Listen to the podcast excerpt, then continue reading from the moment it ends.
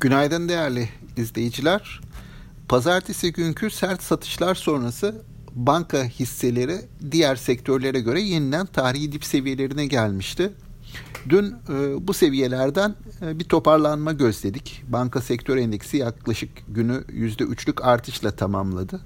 Burada tabii ki bankaların 3. çeyrek sonuçlarına ilişkin iyimserlikte rol oynuyor. Gerek e, önceki gün kar açıklayan Yapı Kredi Bankası gerekse de dün karlarını açıklayan bankalarda olumlu sonuçlar olduğunu düşünüyorum. Bunun da piyasada risk iştahı dönerse hisselere olumlu yansıması oluyor. Dün de e, bu bankalar yeniden tarihsel dip seviyeleri de geriledikten sonra gelen alımlar hem banka hisselerini yukarı taşıdı hem de BIST 100 endeksini %0.7 kadar e, günü artıda kapatmasına imkan sağladı.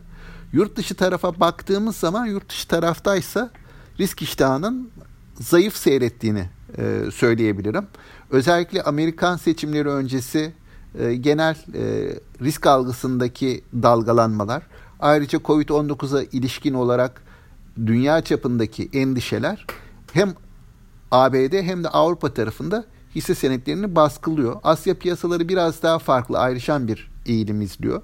Bu sabah itibarıyla da baktığımızda ABD vadelilerinde hafif satışların sürdüğünü, Asya piyasalarının ise karışık bir seyir e, gösterdiğini gözlemliyoruz. Bizim piyasaya da bunun bir miktar etkisi olacaktır.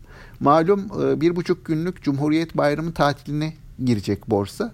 Bu e, piyasaların kapalı olması nedeniyle yatırımcıların bir miktar risklerini azaltabileceklerini düşünüyorum.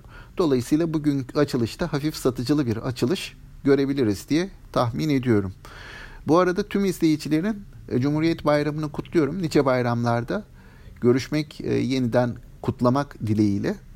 Herkese sağlıklı, bol bereketli, kazançlı günler diliyorum. Cumhuriyet Bayramınız kutlu olsun. Hoşçakalın.